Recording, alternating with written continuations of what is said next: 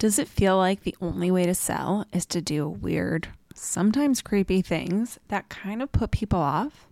Yeah, I've been there, which is exactly why I created Stay Close to the Money, a free resource that offers you 37 stupid easy ways to grow your revenue without being salesy, sleazy, or questionably moral. This free guide is available on my website and in the links in the show notes, so make sure you go download it so that you can start making more money today.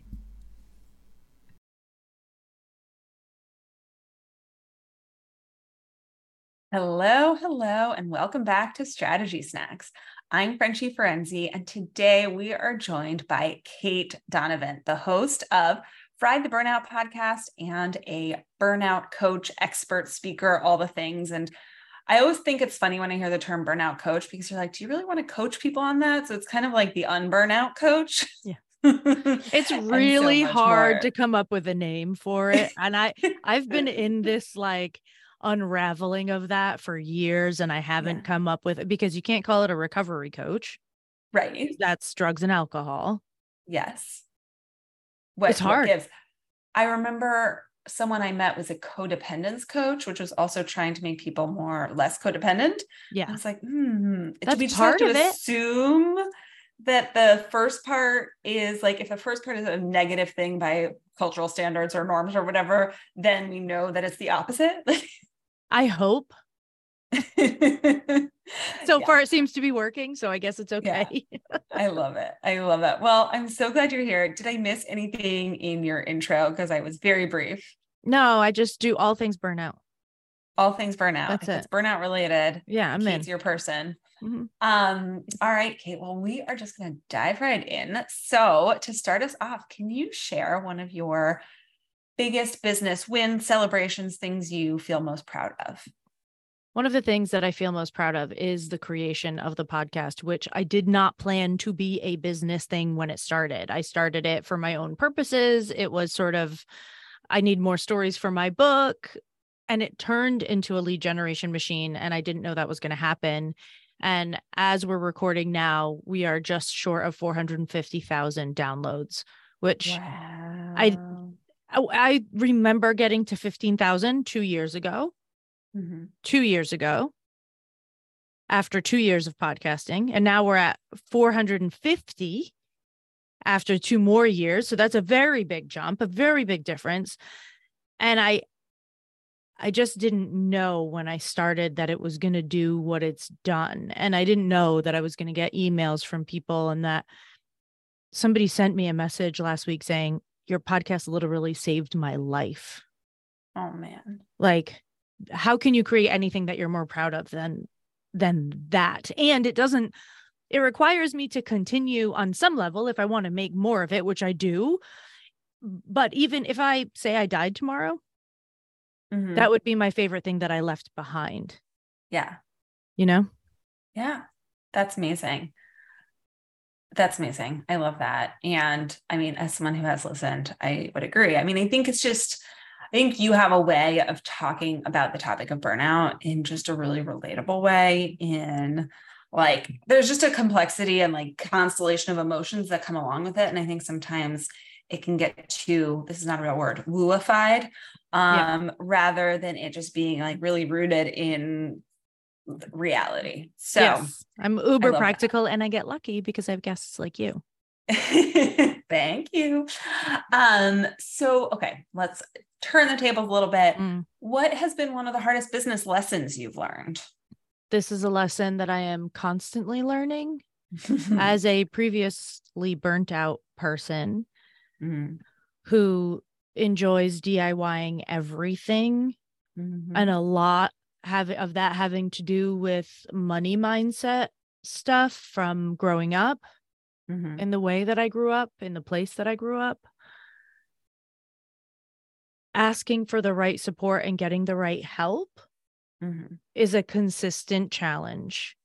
And mm-hmm. I do mm-hmm. a much better job of it than I've ever done. Yeah. And my first acupuncture business in Warsaw in Poland was extremely successful and absolutely burnt me out because I never hired a receptionist because I couldn't understand how hiring a receptionist wasn't just creating more cost for me. I didn't understand mm-hmm. that I'd be able to see more patients and possibly expand and hire another another therapist and like I didn't I couldn't see all the pieces. And so that's something yeah. that I really still have to watch and something that I have to pay attention to and something that I'm really good at in a few choice areas like podcast production. Like, no, I do not do that by myself anymore. Yeah. And there's other areas that I'm probably really still blind to the fact that I just need someone else's help. Yeah. And do you think that that affects more like affects you more in your business or your personal life? I think that affects me more in my business because in my personal life I've largely eliminated that.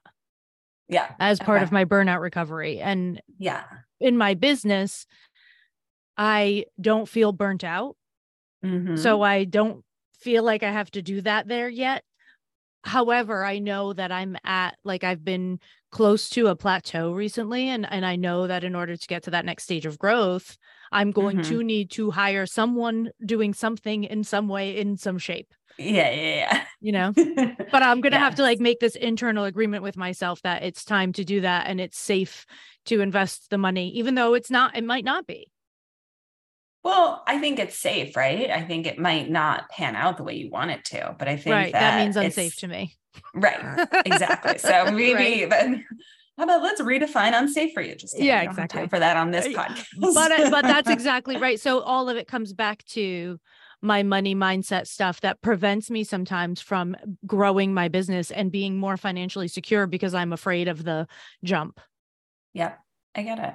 I totally get that.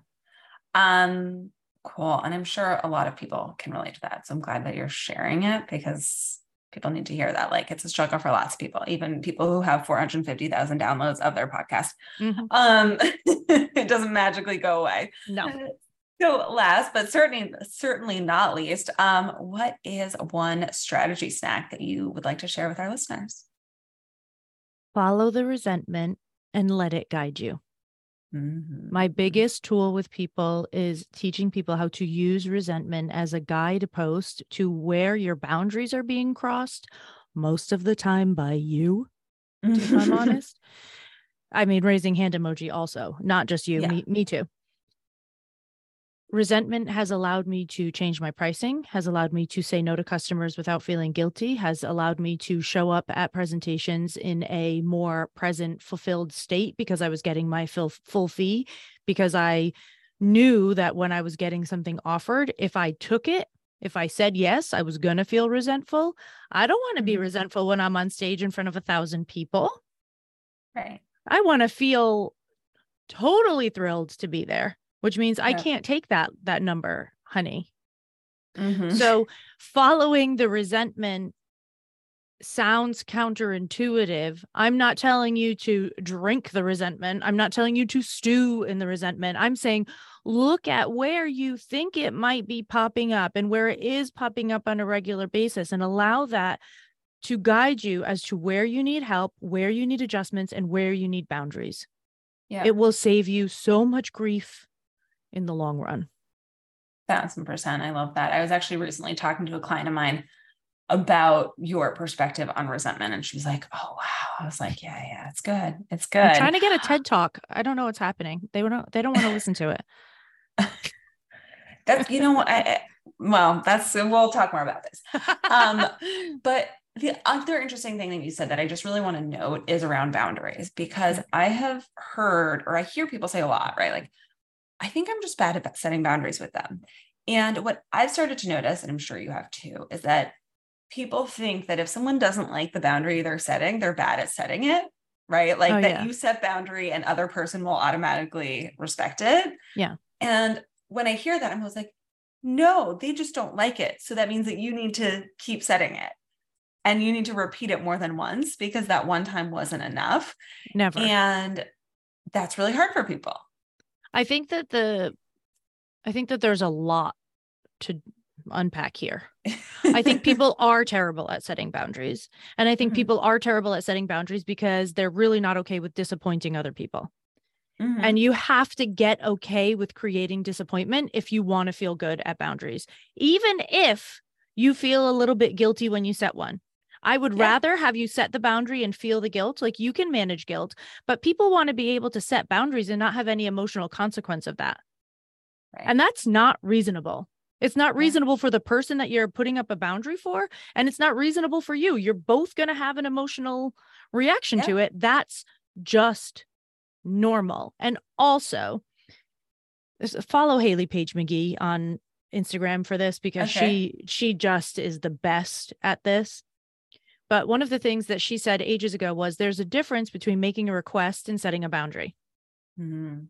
And people often don't understand this difference. Making a Mhm. request is making a request. Hey, Frenchie, I'd prefer that you don't call me after 6 p.m. Mhm. A Setting boundary boundaries, not is picking up. a boundary is what I will do if you don't hold to that request. Right. So, hey, Frenchie, please don't call me after 6 p.m. And even if you do, I'm not going to answer the phone. Mm-hmm. Yeah. The boundary is I am not going to answer the phone. The boundary isn't don't call me. That's not the boundary. Your boundary cannot be about someone else's behavior. right. It has to be about your response to their behavior. And I think this is really misunderstood and Yeah. not well portrayed in Instagram, who tells you no is a complete sentence. It's like, well, most of the time, Yeah. no, it's not. Not for not for the recipients. Right. Like if we get a no, right? We're like, uh um, oh my gosh. Okay, there's so much more to unpack here, but we like to keep it short here at Strategy Snacks. So, Cait, tell our listeners where can they find you, where can they follow you, all those good things. The best place to find me. I always give people one place so that they don't forget and it's easy to find. Fried the Burnout podcast is the number one place to find all the links to all the things and all the connections to the me. Amazing, amazing. We will link that in the show notes. And to everyone listening, make sure you go listen to Fried the Burnout podcast. It is wonderful. You will have so much to gain from it. Um, and thank you for being here. And Cait, thank you so much for being here and Thank you for, for being part me. of this. I loved it.